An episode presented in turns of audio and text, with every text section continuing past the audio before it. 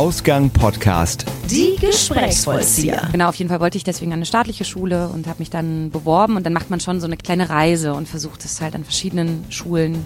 Fangen dann an und wir sind irgendwie bei der Pause des Stückes und die anderen gehen schon nach Hause und sind fertig. Es ist wirklich ähm, eine ganz besondere Erfahrung, sechs Stunden zu spielen. Arbeite schon sehr intensiv auch für Castings. Ich weiß, dass je besser ich mich vorbereite, also ich einfach immer besser werde. Adrenalin ist absolut wichtig. Also ohne kann ich es mir nicht vorstellen, weil es eine Energie freisetzt, die, die wichtig ist für mich. Wir begrüßen euch wieder zu einer neuen Folge der Gesprächsvollzieher im neuen Jahr. Ihr habt hoffentlich 2019 gut und gesund erreicht und wir beschäftigen uns heute in diesem Podcast und auch sonst ja immer wieder mit Kultur. Wir sind ja ebenfalls häufig im Theater und manchmal schauen wir auch gerne hinter die Kulissen und sprechen mit den Menschen, die auf den Brettern stehen, die die Welt bedeuten, wie man so schön sagt. Unser heutiger Gast ist Schauspielerin auf Bühnen und vor Kameras und sie ist ein neues Gesicht im Ensemble des Kölner Schauspiels und wie sie ihren Weg zum Theater und vors Publikum fand, erzählt uns heute Ines Marie Westernströer. Herzlich willkommen. Hallo. So, hat geklappt. Perfekt. Ja, läuft doch alles.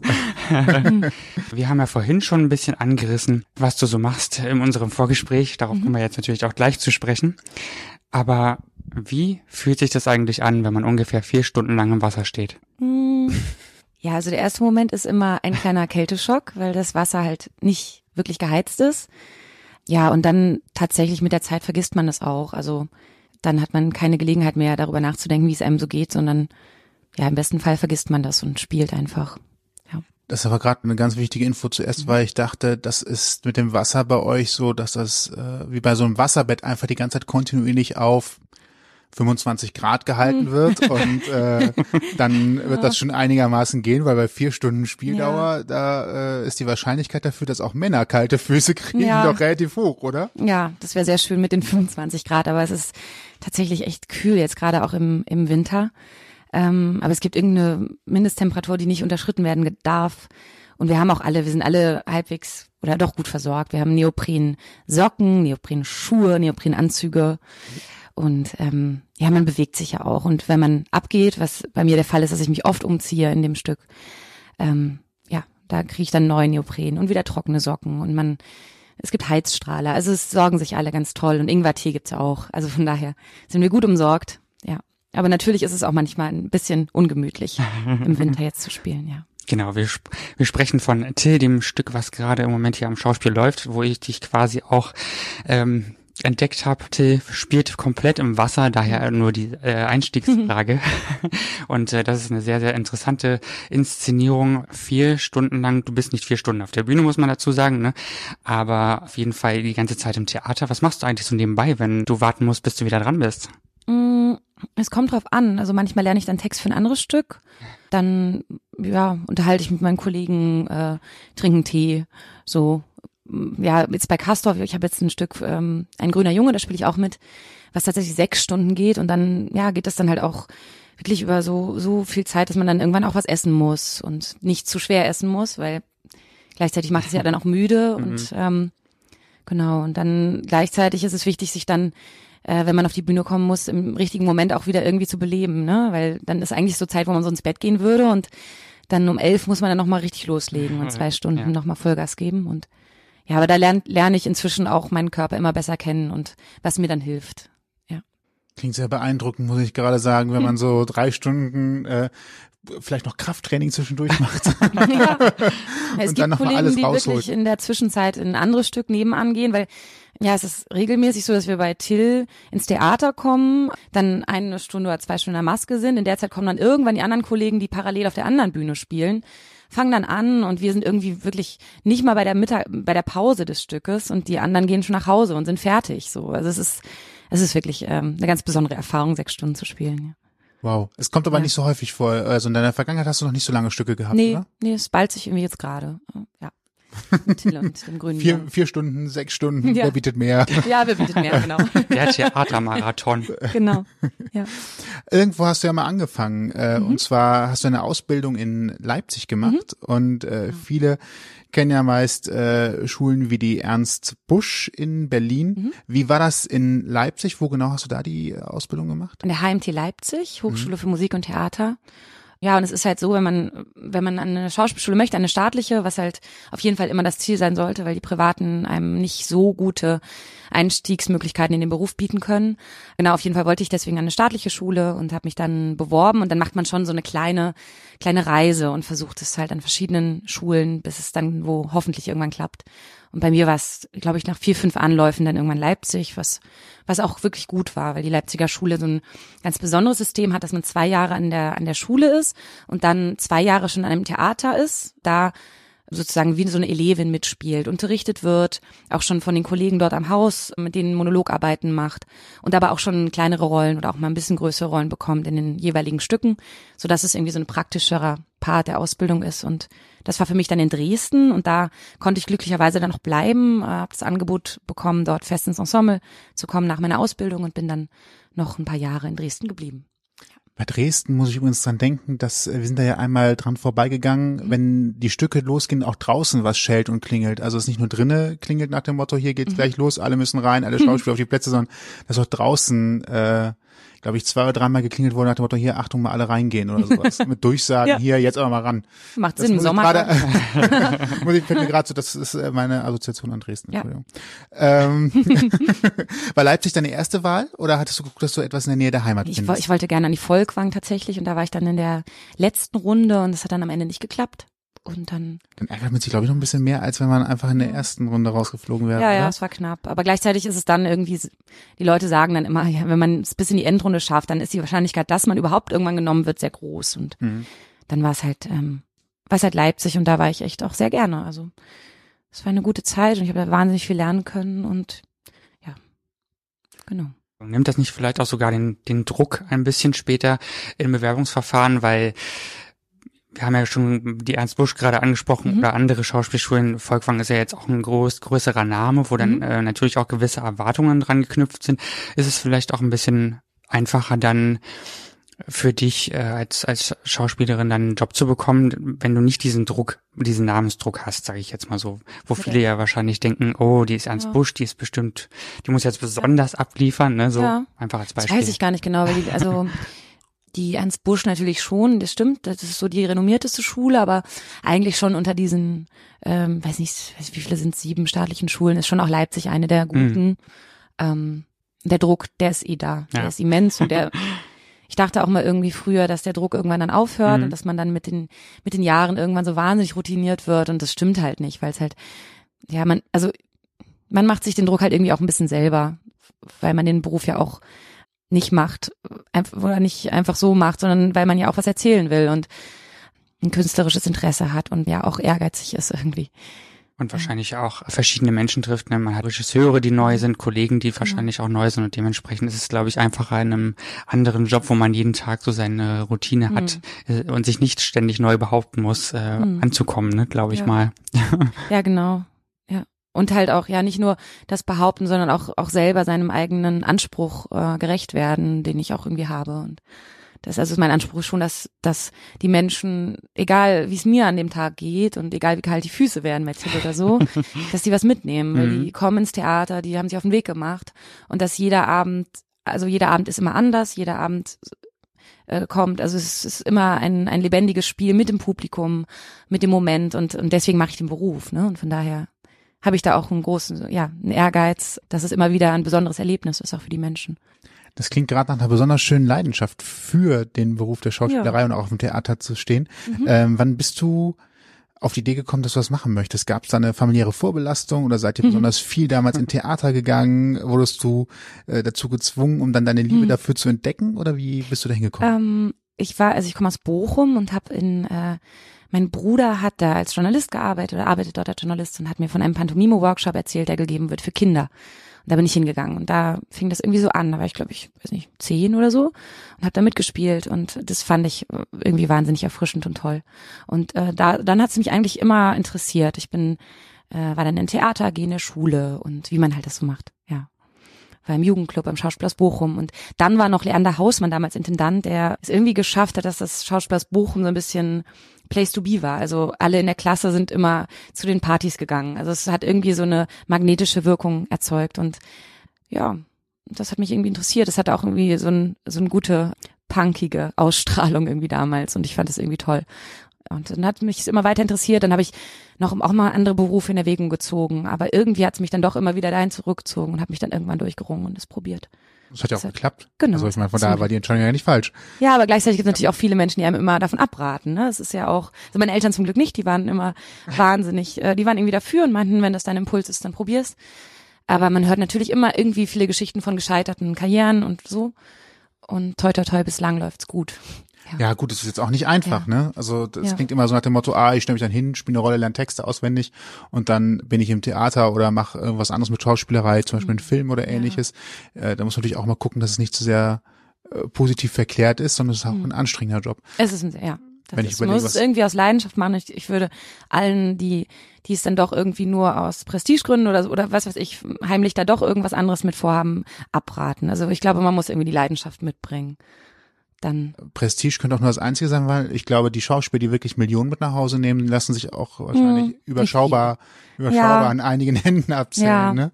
ja, das stimmt. Ich glaube, das ist auch mehr so ein, so ein Hollywood-Phänomen, dass wirklich Millionen gezahlt werden Hm. für irgendwas. Ich meine, gut, in größeren deutschen Filmen geht's vielleicht ein bisschen höher, aber also Hm. ich, ich habe keine Ahnung davon, aber im Großen und Ganzen schätze ich eher, dass es in Deutschland ein bisschen gediegener zugeht, wahrscheinlich, was die Bezahlungen angeht, ne? So, Ja. Wobei meine- Köln sehr fair ist. Also da, ja. ja. Also ich meine, es ist wahrscheinlich ja eh schon für dich als Schauspielerin ein Privileg, dass, dass du eine feste, ein festes Engagement hast. Ja, Ne, und, das ist alles in äh, Ordnung. also, und dann, ja, drehe ich halt noch und dann kann man dazu noch sich ein bisschen was dazu verdienen. Aber ja. das ist alles in Ordnung. Ist das eigentlich, ist das wichtig? Findest du das wichtig, dass man in der Branche vielleicht auch sich ein zweites Standbein erschafft? Ja. Also wenn, wenn man Spaß dran hat, auf jeden Fall. Und mich hat auch die ähm, Arbeit vor der Kamera immer sehr gereizt. Und das Spiel vor der Kamera, weil es halt minimalistischer ist, weil es feiner ist und irgendwie nochmal eine komplett andere Spielweise erfordert. Es gibt ja auch viele Leute, die drehen und eigentlich äh, nie Theater gespielt haben. So andersrum weniger, glaube ich, aber jetzt zunehmend. Also seit ich auch in Köln bin, kommt da immer mehr. Und ich ja, habe jetzt für den Kölner Tatort gedreht, was mir großen Spaß gemacht hat. Und ja. Das, ja. daran, dass einfach viele Produktionsfirmen hier in der Gegend sind und dann vielleicht Ja. einfach deren private Affinität eben sich sowas auch live anzusehen, also ins Theater zu gehen, dafür Mhm. Ja. sorgt, dass man auf bestimmte Schauspieler aufmerksam wird. Ist das Ja. quasi so eine ähm, Schöne Wechselwirkung, ja, auf jeden ja Fall. genau. Das, Ja, es gibt das zum Beispiel sich gegenseitig. den lieben Kollegen Marc Schütteldreier, der ganz viel bei uns, also ein Caster in Köln ansässig, der ganz viel zu uns ins Theater kommt und einen dann ja auch kennt schon von der Bühne und einem dann manchmal einen dann besetzt, ja. Das ist super. Auf jeden ja, Fall. cool. Dann äh, lohnt sich das ja gleich doppelt. Ja, total. Nee, Köln ist da wirklich ein guter Ort. Ja, total. Hier wird wahnsinnig viel produziert, viel Fernsehen auch, ja. Man hat ja gerade so in dem Geschäft mit sehr vielen verschiedenen Menschen zu tun Mhm. und äh, es gibt so einen schönen Spruch, ich weiß gar nicht, woher der ursprünglich ist, aber wo Menschen sind, da Menschels. Das heißt, wenn man so Auditions hat oder eben Vorstellungen, Castings zu Stücken, vielleicht auch für äh, Festanstellungen und Mhm. ähnliches, da muss man immer gucken, wie präsentiere ich mich da heute? Gibt es Mhm. vielleicht einen bestimmten Ausschnitt, den ich zeige, weil ich weiß, der interessiert sich besonders für die und die Richtung oder sowas. Mhm. Denkt man an sowas direkt mit? Hat man da schon so Eingebungen, wo man sagt, wie stelle ich mich auf die Leute ein, äh, bei denen ich jetzt gleich das Vorstellungsgespräch mache? Oder ist das eher so, dass man sagt, ich habe so mein eigenes Repertoire, was ich einfach sage, das ist meine Bandbreite von dramatischer Abgang, wütend schreiend, über emotional romantisch bis hin zu lachend humoristisch? Oder wie Ähm, nee, also muss man ich- sich das vorstellen? Ja, also ich arbeite da halt tatsächlich dann aus der Figur heraus ausschließlich. Dass ich halt, ich, ich arbeite schon sehr intensiv auch für Castings. Ich weiß, dass je besser ich mich vorbereite, ich, also ich einfach immer besser werde. Und da versuche ich schon, wenn irgendwie Zeit ist, mich intensiv darauf vorzubereiten. Aber ich, ich denke nicht über meine Wirkung nach oder ich versuche nicht über meine Wirkung nachzudenken, sondern aus der Figur heraus zu handeln. Aus der Psychologie der jeweiligen Figur. Das ist eigentlich immer ein ganz guter Weg tatsächlich. Ja. Das ist also das, äh, also ich versuche nur gerade die Psychologie der, der Mhm. Figur für mich äh, begreifbar zu machen.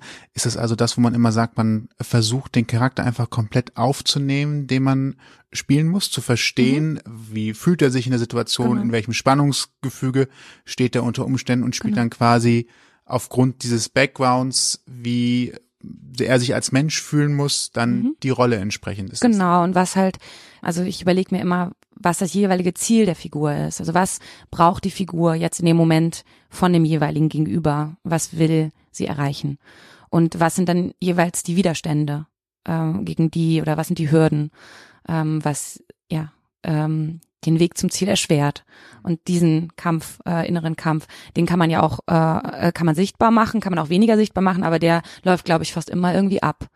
Und dann gibt's verschiedene ähm, Arten und Weisen, wie man das spielen kann natürlich, was man dann drüber legt. Und ob man versucht, mit Humor es zu erreichen, ob man es versucht, äh, emotional zu erreichen oder so. Aber ich glaube, ein Ziel, sich zu überlegen für die Figur, ein Bedürfnis, das versuche ich immer zu finden. Das macht Ja. Sinn. Ja. genau. Mm, Hat man es, also wir haben ja, oh, mein Stuhl knarzt ganz schön.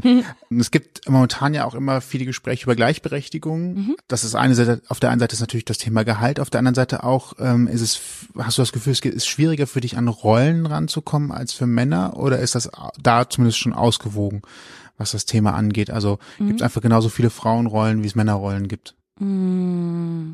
Das ist ja eine sehr schwierige Ja. Frage wahrscheinlich. Das ist eine schwierige so drauf guckt, Frage. aber- ähm, also bis, ja, also ich habe jetzt eigentlich immer, ähm, ich habe immer das Gefühl, dass wir Frauen gerade gut besetzt. Ich, ich habe eigentlich diese Spielzeit eher das Gefühl, dass es sich umdreht, dass dadurch durch die ganze MeToo-Bewegung, die ist einfach total wichtig, finde Mhm. ich. Und dadurch ist gerade ähm, kommt es dazu, dass ganz viele Regisseurinnen ihre Stücke andersrum besetzen. Es ist gerade sehr eine sehr frauenlastige Spielzeit im positiven Sinne und deswegen haben wir gerade eigentlich alle ganz gut zu tun. Also es ist vielleicht ähm, ja hat sich fast gerade umgekehrt Mit eigentlich. solchen Drehs finde ich es auch ganz interessant. Es gibt bei der Sache nochmal einen komplett neuen, neuen Anstrich. Toll. äh, wenn man nochmal so rum rangeht, ergibt sich nochmal ein ganz neues, neues Wirken. Ja, Finde ich, äh, Ich finde halt aber trotzdem, dass es ganz wichtig ist, dass man jetzt auch, was gerade was die Schulen angeht zum Beispiel, dass man da, also das ist zum Beispiel, glaube ich, nach wie vor so, dass irgendwie Frauen sich äh, nur bis zu einem gewissen Alter, ich weiß nicht, irgendwas mit Anfang 20 überhaupt bewerben können und Männer länger. Also so, äh, wo ich denke, es macht einfach keinen Sinn. Es ist, es ist irgendwie überholt und ähm, da sollte man unbedingt die Sachen reformieren und ähm, sich fragen, okay, oder dass zum Beispiel weniger Frauen genommen werden an Schauspielschulen als Männer, weil immer noch es so gilt, ja, in den klassischen Stücken gibt's halt dann die junge Frau, es gibt die alte Frau und halt, äh, weiß nicht, 20 Männer. Ähm, und da wünsche ich mir einfach, ähm, ich wünsche mir moderne Texte mit ähm, wirklich Ausgleich, also dass es einfach ausgeglichen ist, dass es tolle Frauenrollen gibt und tolle Männerrollen, so dass sich das ja aktualisiert, modernisiert. Das fände ich sehr schön. Und da ist noch viel zu tun, finde ich. Ja, Ja. Äh, zumal ja, äh, wenn wir gerade über klassische Stücke sprechen, wenn man das jetzt nicht gerade bewusst aufbricht, ja dann wahrscheinlich auch viele Männer dominierende Rollen Ja. einfach Ja. drinne sind. ja, das und die halt- geilen Rollen sind oft die Männerrollen. Also so Franz Mohr oder Richard Drey oder so die wirklich komplexen Figuren. Da gibt's einfach an Frauenrollen weniger. Und deswegen setze ich sehr auf die jungen Autorinnen, die hoffentlich jetzt äh, tolle Sachen für auch Frauen schreiben. Hast du da einen Einblick drin, wie, wie stark die Szene dort, dort wächst? Also ich kann mir vorstellen, Autor ist bestimmt auch nicht so das einfachste Feld wahrscheinlich. Hm. Haben die da eine Chance überhaupt, äh, Gehör zu finden? Ja, also ich, ich lese jetzt leider, ich komme nicht dazu, so viele moderne Stücke zu lesen, aber das, was jetzt teilweise gespielt wird, da merke ich schon, dass sich da was tut. Ist jedenfalls mein Eindruck. Ja, na, es geht ja auch eine rein subjektive Wahrnehmung an der Stelle, aber Ja. tatsächlich, Doch, ich habe schon den Eindruck, dass sich da was tut, ja. ja, ist doch positiv. Ja. Ist doch, ist doch Ja, gut, dass sich auch da was Fall. bewegt. Ja, doch. Du hast ja gerade schon nebenbei erwähnt, dass du auch vor Kameras stehst und beim Film arbeitest. Wie unterscheidet sich Film von Theater für dich? Und äh, das Spiel vor allem auch. Mhm. Ja, es ist halt klar, es ist jetzt irgendwie, was, was alle sagen würden, wahrscheinlich, es ist viel feiner. Man kann, man kann irgendwie, ja, also wir spielen ja im äh, Schauspiel Köln auf dem Depot 1 wirklich in einer Halle, die eigentlich nicht als Theaterraum ursprünglich gebaut wurde, sondern halt eine Industrie, eine Kabelfabrik war. Und da müssen wir schon wahnsinnig viel Stoff geben, so. Und das ist natürlich irgendwie toll, gerade wenn jemand wie Frank Kastorf mit einem arbeitet, der auch genau diese Energie braucht und benutzt und diesen Raum nehmen kann. Und dann ist es aber auf der anderen Seite auch wunderschön, wenn man, wenn man drehen kann, wenn man so fein sein kann, wenn man mimisch ganz genau sein kann und ähm, ja, so sehr naturalistisch arbeitet und Die Anzahl der Wiederholungen ist wahrscheinlich auch eine andere, ne? ja, Beim, beim, Stimmt. beim Theater habe ich die Wiederholung mit größeren Abständen. Ja. Beim Film kann es passieren, Ja. dass die gleiche Szene zum 15. Mal mit einer anderen. Kameraeinstellung, mit Ja. einer Einstellung auf etwas anderes, was man in der gleichen Szene gerade schon mal gemacht hat, stimmt. nochmal wiederholen muss. Ich glaube, das ist Ja, total, aber irgendwie der Nachteil ist wiederum, dass man auch gar nicht so richtig weiß, was am Ende dabei rauskommt, was wie es geschnitten wird, was genommen wird. Und das ist natürlich beim Theater toll, weil man weiß genau, man hat jetzt diese drei Stunden, man kann sich auf das jeweilige Publikum einstellen und ähm, es ist halt so exklusiv und das, das liebe ich. Also, also meine ganz große Leidenschaft war halt immer Theater und das ist wahrscheinlich auch irgendwie immer. Das ist schon das Hauptding, was ich so liebe. Ist beim Film wahrscheinlich auch immer noch so, dass man äh, quasi in einer Szene erstmal alles abdreht, was in dieser einen Szene stattfindet.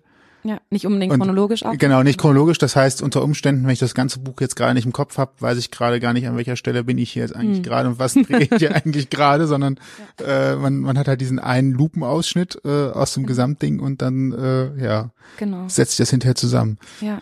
Auch schön, ja. Ja. Das war von der Arbeitsweise her, denke ich gerade so wieder dran.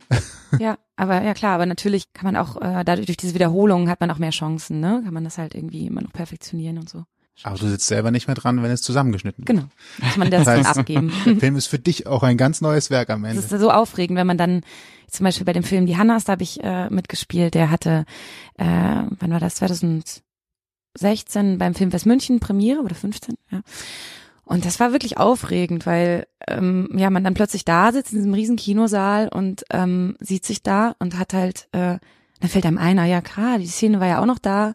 Moment, die ist ja verschwunden und äh, ja, äh, es ist wirklich ähm, ganz beeindruckend, weil man wirklich dann seine eigene Premiere plötzlich da hat. Und dann ja auch erst so ein bisschen Feedback vom Publikum bekommt am Ende. Ja, ne? Also ja, ja. im- auf der Bühne kriegst du hoffentlich Applaus, ne, am, Mhm. zwischendurch oder am Ende und äh, dann weißt du direkt so gut oder nicht gut, aber beim Film ist das dann so ein Jahr Ruhe und dann, Mhm. Genau. ja, vielleicht oder Plötzlich nicht. sitzt man da, ja. Und dann, ja. Stimmt. Aber er ist ja, hat ja vier Auszeichnungen bekommen, von daher kann ich mir Mhm. nicht vorstellen, dass er so schlecht ist. Nee, der Film ist wirklich sehr, sehr schön geworden. Und ja, war ich ganz glücklich, dass ich da mitspielen konnte.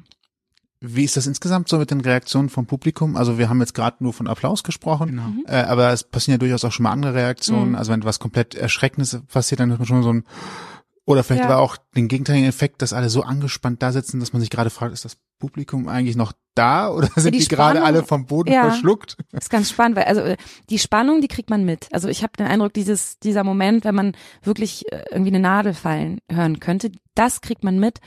Ähm, aber man kriegt halt leider auch mit, wenn sie nicht dran sind. Also dieses Husten zum Beispiel finde ich total, das ist ein interessantes Phänomen, weil dieses Theaterhusten, natürlich kann man sagen, die Leute sind erkältet, es ist Herbst, aber sie husten komischerweise dann an Stellen, wo man spürt, die Spannung ist gerade nicht richtig da. Also irgendwie sind wir nicht ganz am Start. Und dann fangen die Leute plötzlich alle an zu husten. Und ich glaube, das hat was mit einer gewissen Konzentration oder Spannung zu tun.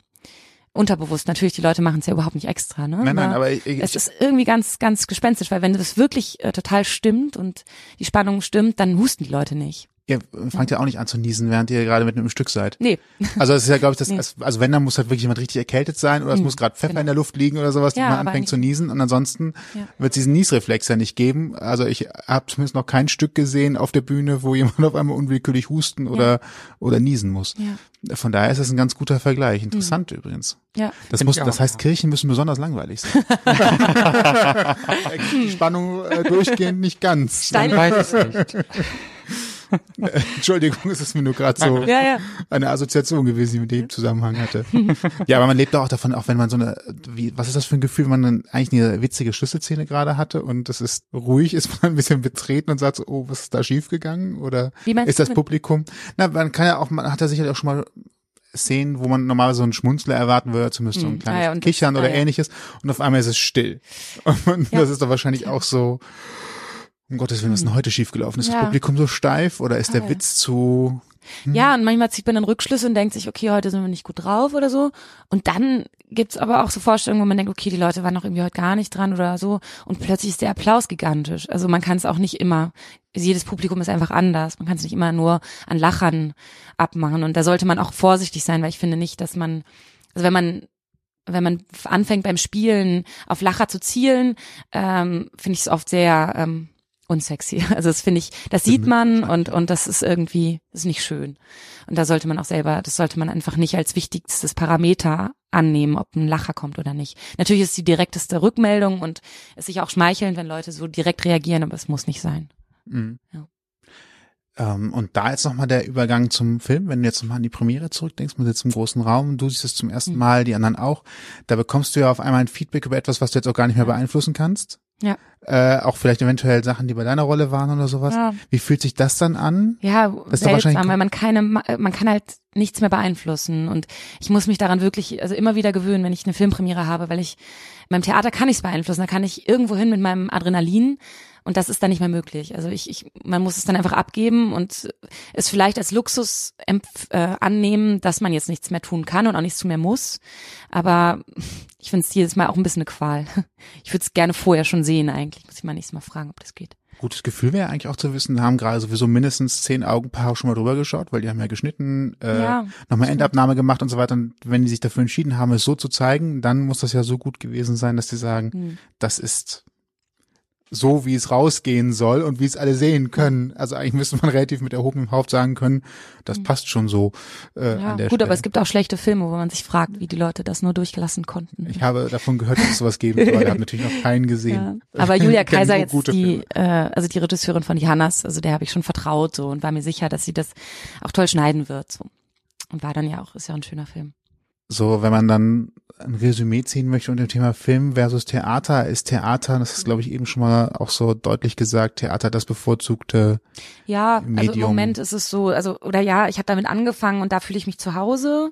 Ja, gar nicht gegen Film, sondern einfach Ja. Theater so ein bisschen das, ja, das Zuhause dann. Das ist genau, ist mein Zuhause, aber ich merke auch trotzdem, dass mir das Drehen wahnsinnig Spaß macht und äh, ja, ich das auch gerade sehr genieße, es auch mehr wird und mal schauen, wie die Zukunft, was die so bringt und ob man dann irgendwann mehr dreht oder ja, ich glaube, das wird sich von selber dann irgendwie so ergeben. Hast du, Hauptrollenangebote können also durchaus noch abgegeben werden. Ja, wir werden sehen. bitte in unsere, in unsere, an unsere Mailadresse. Genau. Wir leiten das dann weiter. Ja, wir kennen das ja alle äh, aus dem Beruf oder aus einer Prüfungssituation oder ähnlichen Sachen. Jeder von uns hat immer mal mit Lampenfieber zu kämpfen oder mit Aufregung. Geht es dir ähnlich? Ja, klar, doch. Ich finde halt, dass Adrenalin äh, ist absolut äh, wichtig. Also ohne kann ich es mir nicht vorstellen, weil es irgendwie was freisetzt, eine Energie freisetzt, die die wichtig ist für mich. Ähm, und gleichzeitig ist es auch, wenn es in so einen Überdruck äh, ausartet, dann hinderlich. Irgendwas dazwischen braucht man. Und ich, ja, ich habe so ein paar Sachen, die ich zum Beispiel vor Premieren immer mache. Also ich esse einmal gut zu Frühstück, danach dann nicht mehr wirklich viel und lauf dann zum Theater. Also ich habe dann, weiß ich nicht, eine Stunde dauert das oder so, aber wenn ich da am Rhein bin und kann noch mal, gehe nochmal durch den ganzen Text so beim, beim Spazieren und das hilft mir wahnsinnig. Und ja, dann mm, kommt das Lampenfieber auf jeden Fall und es ist irgendwie auch willkommen, weil es, wenn man es halt braucht, wenn es nicht überhand nimmt. Und noch merkt, dass man ein Mensch ist. Ja, genau. und halt diese Premieren sind ja auch oft, und wenn das so was Hitziges hat, und das, ja, diese, das ist ja auch irgendwie so ein besonderer Moment und ja, wenn es dann abhebt, ist es auch umso schöner. Ja. Ich habe gerade auch nur nach Lampenfiebersituationen bei mir gesucht. Entschuldigung. Das war, war gerade so, hm, ja, wann hatte ich denn das letzte Mal? Und das mit dem Laufen konnte ich halt gut nachvollziehen, Ja. weil tatsächlich das einfach mal dahin laufen oder so viel dafür sorgt, dass man einfach ja entspannter wird. Also man hat immer noch Aufregung und so, aber es ist halt irgendwie, man hat sich im wahrsten Sinne halt rausgelaufen. Genau, und es ist halt wichtig auch, dass der Atem dann, also wir haben ja ganz viel äh, Sprecherziehung gehabt, auch in der Schauspielschule, und es ist super wichtig, dass man den Atem irgendwie runterkriegt, sagen die immer, dass man halt äh, in den Bauch atmen kann und so. Und das hilft mir, also beim Gehen einfach wahnsinnig gut, dass ich einfach richtig atme und ja, zu mir komme. Wir hatten das gerade eben auch schon kurz. Du bist ja aus dem Pott, Mhm. aus dem schönen Bochum. Ja. Äh, Starlight Express Hauptstadt, Ja. äh, VfL Bochum, Ja, äh, Ruhrgebiet natürlich als solches, insgesamt auch bekannt für den Bergbau Mhm. und bist dann aber für die Ausbildung nach Ostdeutschland, konkret Leipzig, Dresden gegangen. War das von der Mentalität her ein großer Unterschied? Also ich wüsste zum Beispiel, wenn ich nach Bayern gehe, dann wird es Mhm. für mich anstrengender ja, im Vergleich zum Rheinland. ja, ist auch so. Und ich, Wie war der Ja. Vergleich jetzt so Ruhrgebiet äh, Lausitz? Ja, also Sachsen, es ist wunderschöner zu leben und so. Und aber ich habe wirklich lang gebraucht, um die Menschen da, um, um sozusagen die gesellschaftlichen Codes zu lesen, die anders funktionieren. Und habe dann aber da ganz wundervolle Freunde auch getroffen und so. Aber ja, es ist irgendwie eine andere Art der Kommunikation, würde ich sagen. Und ja, fühle mich jetzt im Rheinland äh, mit der Nähe zum Ruhrgebiet und so irgendwie ähm, ein bisschen heimischer, würde ich sagen, ja. Mhm. Oder doch, schon heimischer, ja. Was, was war das Schwierigste? Also ich weiß zum Beispiel in Bayern, da muss man halt echt lange knacken, bis die Leute äh, einem äh, für einen da offen werden. Vor allem je ländlicher man wird, desto ja. schwieriger gefühlt wird das auch. Ja, ich habe den Eindruck, dass es äh, jetzt, weiß nicht, vielleicht nicht so ein, was man vielleicht dann als oberflächlich manchmal abtun könnte hier, ähm, diese ähm, erstmal diese herzliche Offenheit, mit der man hier, ähm, mit der die Menschen einem hier begegnen, die gibt's dann nicht. Es gibt vielleicht eher ein bisschen äh, nicht so viel Vertrauen im ersten Moment. Dafür dann aber, finde ich, wenn man die Menschen kennenlernt äh, und das Vertrauen gewinnt. Und dann gibt's eine unglaubliche, ja, so eine äh, tiefe Verbundenheit. Also man kann sich auf die Menschen da wirklich verlassen, wenn man irgendwie Hilfe braucht oder so.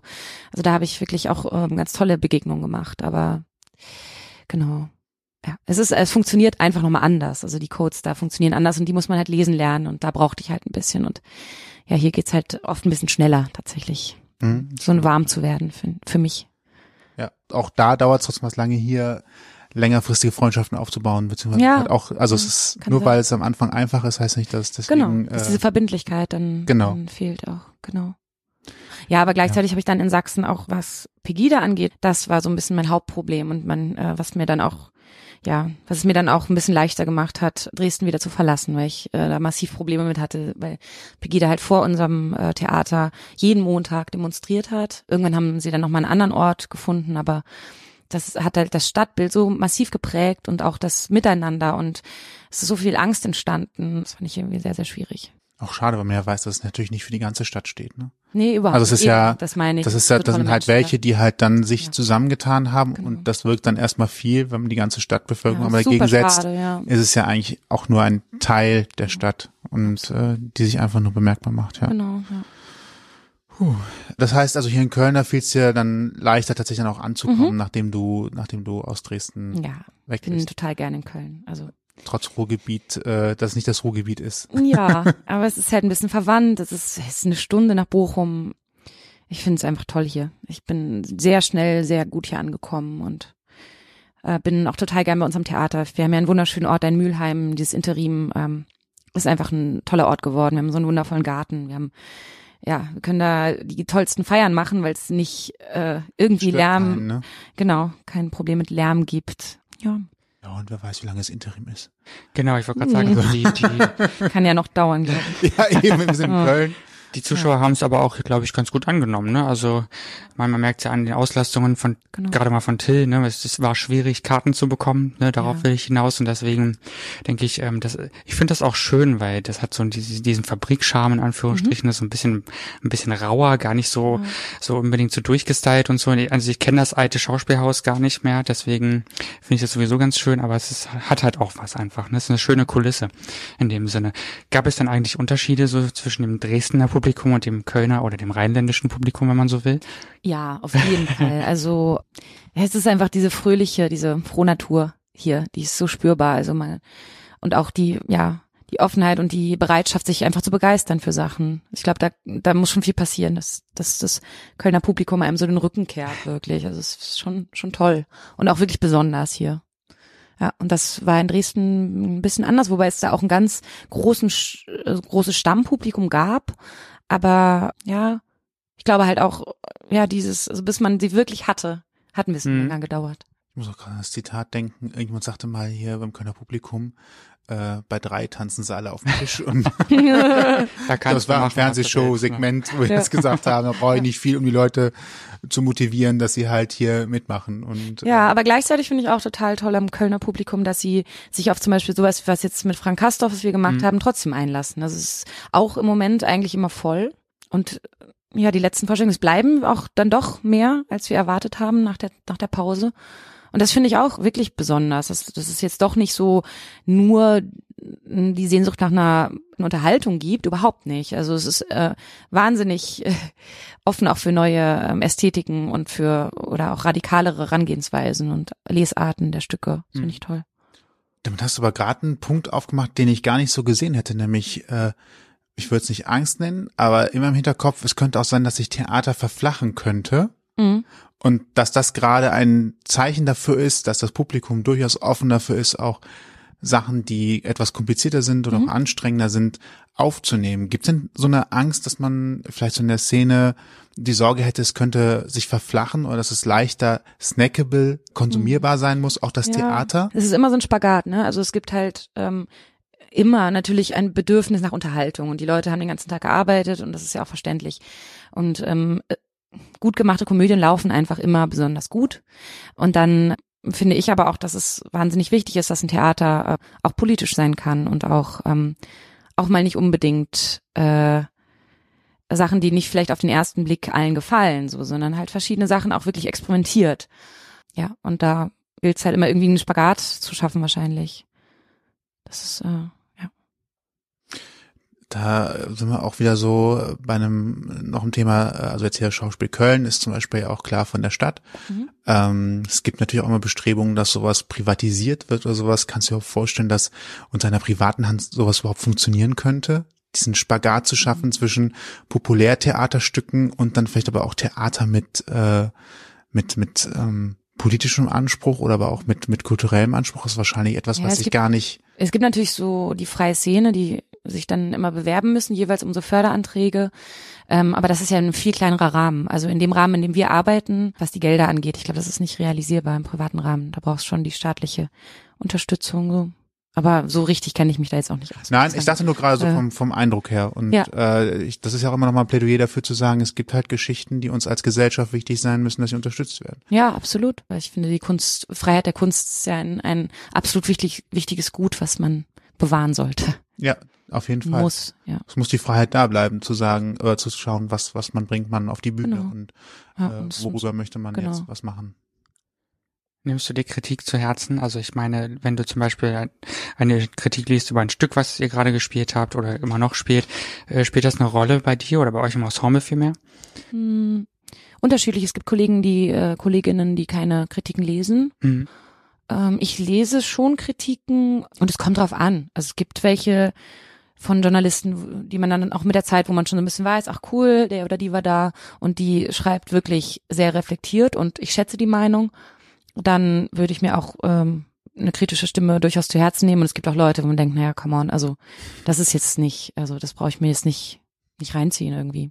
Hab halt gute Laune. Da verzichte ich gerne auf genau. diese Kritik. Ja, genau. Kann das so viel Einfluss haben, dass man sogar sagt, man äh, verändert das Stück nochmal? Ist sowas mhm. realistisch? Hab ich noch nicht erlebt, nee. Nee, eigentlich nicht, nee. Okay. Finde ich auch gut. Geht ja hier um Unabhängigkeit der ja, Kunst. Äh, und nur weil jemand einen schlechten Tag hatte oder ein Stück vielleicht anders wahrgenommen hat. Ja, kann ja auch viele andere war. geben, die es mochten, ja. Genau. Ja, eben genau. Es ist eine Einz also es ist eine Einzelmeinung. Die ist geschützt, die ist in Ordnung. Genau, aber das heißt nicht, dass man deswegen alles umwerfen muss. Nee. Nee, machen wir nicht. Finde ich gut. Mhm. Ich auch. Dass man da so so dran hält dann. Ja. Ich meine nur gerade äh, heute im Zeitalter des großen, weiten Internets, wo man äh, ja seine Meinung sofort äh, zu, zum Besten geben kann, egal ob jetzt mhm positiv oder negativ, ne, das ist ja hm. auch immer so eine Sache, dass halt ja viel auch dadurch beeinflusst wird. Also gerade, ich behaupte jetzt einfach mal auch gerade durch Negativkommentare und so, ne. Ja, und jeder, und ich, was ich kompliziert finde, ist, wenn es dann ähm, anonym geht. Also mhm. wenn Leute anonym äh, Kommentare schreiben können, weil man dann irgendwie den Eindruck hat, das ist nicht mehr, die filtern sich nicht mehr selber mhm. oder reflektieren sich nicht mehr, sondern das ist ja eh egal, weil es, ja, weil weil kein Name dahinter steht. Ähm, und da wird dann schon viel Mist geschrieben auch, ja die Kultur des Kritisierens muss man vielleicht auch mal erlernen. Oh ja. ja. Also ja. sagen, dass einem was nicht gefällt, ja, aber die äh, Art und Weise und vielleicht auch mhm. zu differenzieren, was genau gefällt einem nicht. Und zwar so, dass es gar nicht persönlich wird oder beleidigend, sondern dass man halt einfach sagt, dass an der Stelle hätte ich es mir so und so vorgestellt oder gewünscht oder mhm. mir hat das Thema vielleicht auch gar nicht gefallen, habe mir unter dem Titel etwas komplett anderes vorgestellt ja. äh, oder unter der Beschreibung.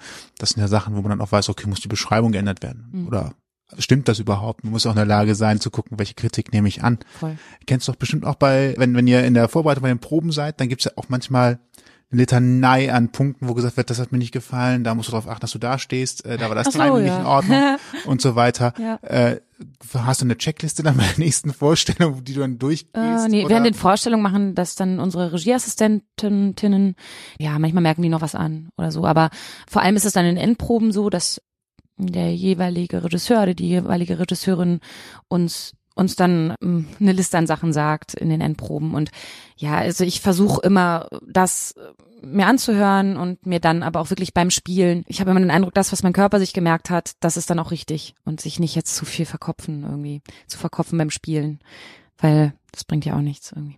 Das ist beim Spiel auf einmal nicht mehr bei der Sache und dann fällt ja, das wieder auf. Genau, nicht so erfüllen, sondern halt dann auch gucken, was davon halt bleibt und was gut ist. Ja. ja. Das klingt nach einer gesunden, nach einem gesunden äh, Mittelmaß, also nicht Mittelmaß, sondern einem gesunden Ausgleich zwischen Kritik bekommen und dann umsetzen und das anzupassen und einzuspielen. Ja, ja, und es ist irgendwie, ich, ich merke, dass ich arbeite jetzt äh, seit einiger Zeit auch als Dozentin für die äh, Studenten, die wir am Haus haben. Oder mit den Studentinnen arbeite ich und ähm, da merke ich halt, das, also das finde ich super interessant, wenn man mal auf der anderen Seite sitzt und selber, selber halt Anweisungen gibt. Ich finde es sehr interessant, wie viel man dann über den eigenen Beruf auch darüber lernt und auch über Proben und merke halt, dass es eigentlich immer total reizend ist, wenn Leute äh, bei sich bleiben und eigentlich ja autark sind und selber Sachen ausprobieren für sich und so. Und dann kann man unten was sagen, aber sich wirklich gleichwertig betrachtet und nicht in so ein Erfüllen kommt, weil das das macht eigentlich keinen Spaß, auch zum Gucken nicht. Wie eng sollte denn der Radius sein, den man sich als Schauspieler bewegen kann zwischen der Rolle, die im Stück zugedacht ist und dem eigenen Interpretationsspielraum, den man hat, um diese Rolle umzusetzen. Also es gibt da sicherlich Regisseure, die ein ziemlich genaues Bild haben und sagen, mhm. das musst du jetzt genauso erfüllen, mhm. egal was du gerade denkst. Und dann gibt es andere, die sagen, das muss, die, die, die Anweisung ist, äh, ich will jetzt, ich, ist ein doofer Vergleich, jetzt mhm. mit den Scripted Realities um die Ecke zu kommen, aber da hat man das Gefühl, die haben gar kein Drehbuch und kriegen halt nur gesagt, am Ende des, am Ende der Szene musst du durch die Tür gehen. So nach dem, so, ja, nach dem Motto. Ja, ja. Das ist ja so der, der Strang zwischen den Anweisungen, die ja kommen können. Ja, es ist immer so ein gemeinsames Arbeiten und im besten Fall hat man halt Regisseurinnen, mit denen man dann irgendwie sich ganz gut versteht. Das ist natürlich nicht immer der Fall. Meistens arbeite ich so, dass ich, dass ich mir vorher, wenn ich das Stück lese, mache ich mir meine Gedanken, schreibe mir das dann irgendwie auch auf, was ich erstmal für ein Bild habe von der Figur, aber das kann ich, kann sich ja auch über die Proben total verändern. Und dann gibt's Regisseurinnen, die einen ganz tollen, ganz tolle Idee dafür haben, wo ich so wirklich mitgehen kann.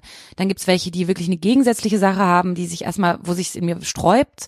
Dann versuche ich mich trotzdem auch erstmal drauf einzulassen. manchmal liege ich falsch mit meinem ersten Impuls und die Interpretation ist viel, viel geiler und dann ist es manchmal auch anders und ich merke, okay, man muss irgendein Zwischending finden, aber so ganz kommen wir nicht zusammen. Gibt's auch. Wie immer. Menschen Wie arbeiten miteinander. Ja. Das ist ja. manchmal schön und manchmal auch nicht. Genau, es ist, man muss sich darauf einstellen können. Ja. Ich glaube, das ist das große, ja.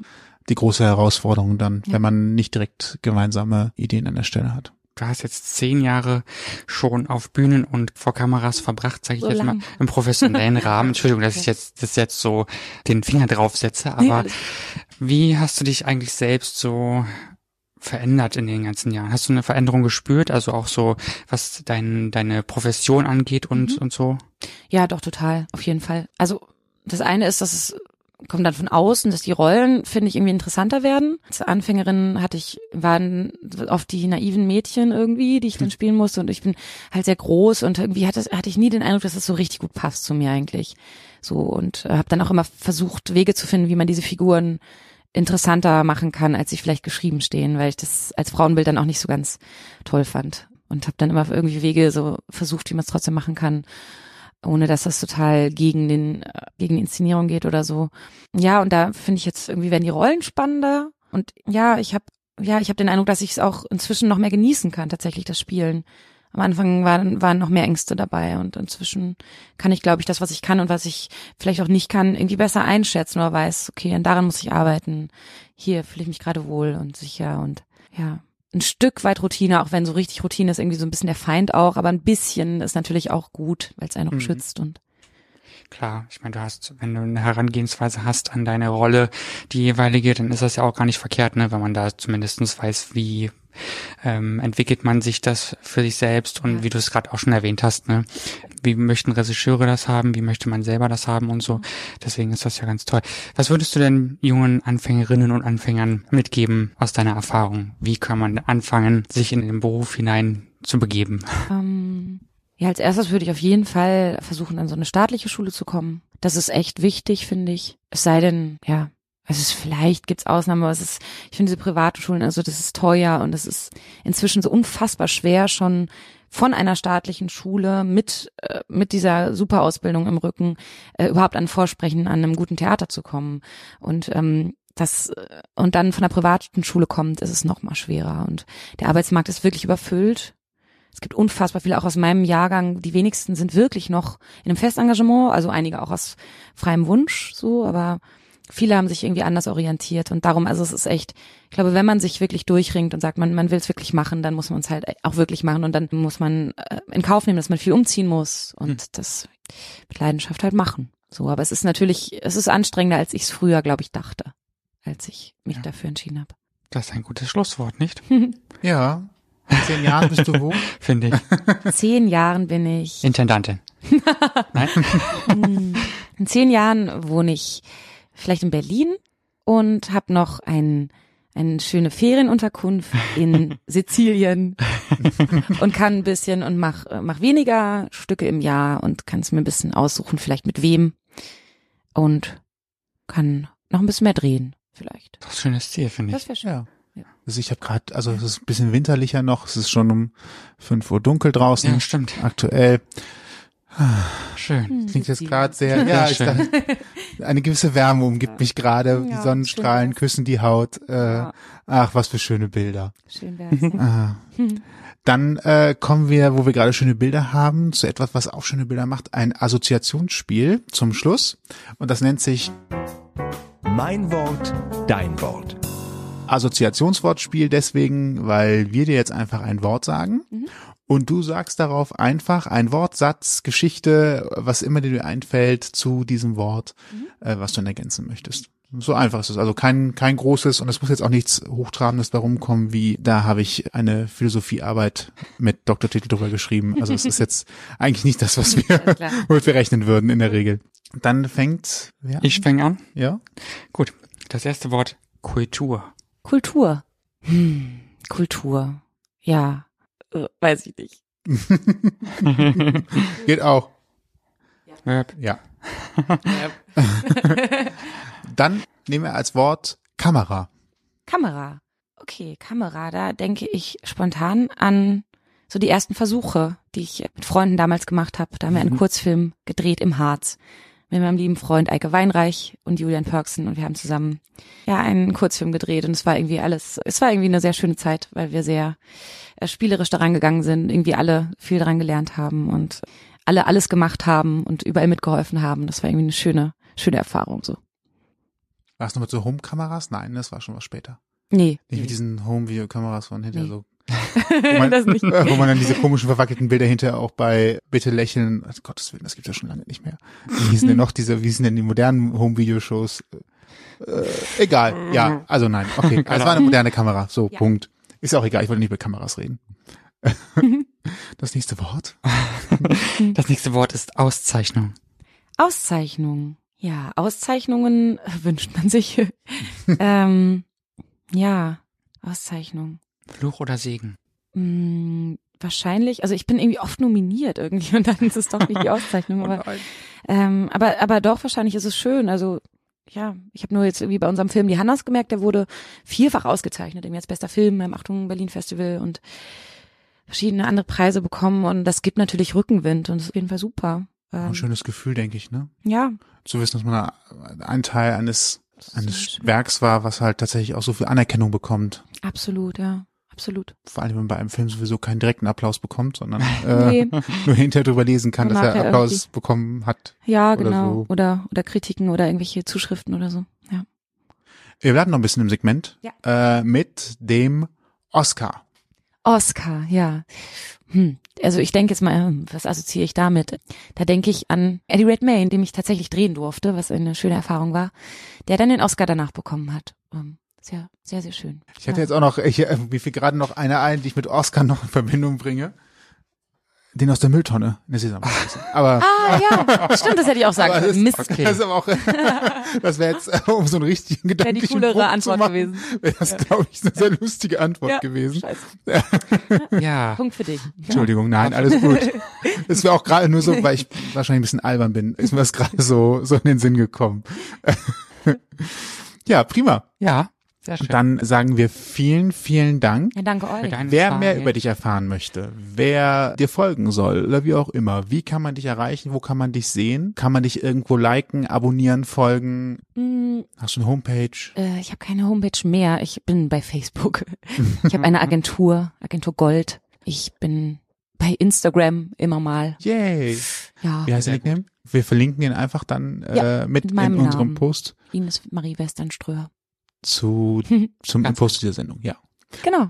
Schön. Dieser Satz war eigentlich so einfach und in meinem Kopf machte er gerade einen riesen Knoten in Gedanken. Warum auch immer. Wegen Oscar bestimmt. Ja, wahrscheinlich. Wahrscheinlich. Das ist halt einfach so viel, das hat meine ganze kognitive Fähigkeit für heute aufgebraucht. An Ein Oscar gutes zu denken. Schlusswort. Dann vielen, vielen Dank für deinen Besuch. Viel Danke. Erfolg weiterhin. Und euch, die gerade zuhören, einen äh, schönen, charmanten Resttag. Richtig. Wie viel auch immer ihr noch gerade vor euch davon habt. Genau, Bis bald. alle, alle Infos in den Show Notes wie immer. Außerdem könnt ihr uns auf ausgangpodcast.de hören, auf Spotify, iTunes und Google Podcasts, wenn ihr das gerne möchtet. Also es gibt äh, diverse Möglichkeiten. Genau. In diesem Sinne, bis bald. Vielen Dank, Ines. Tschüss. Ciao. Danke euch. Tschüss. Ausgang Podcast Die Gesprächsvollzieher. Deine Interviewreihe mit Menschen, die spannende Geschichten erzählen. Mit deinen Gastgeber Sebastian und Toni. Kostenlos anhören auf www.ausgangpodcast.de. Folgt uns auf Instagram unter Ausgang Podcast.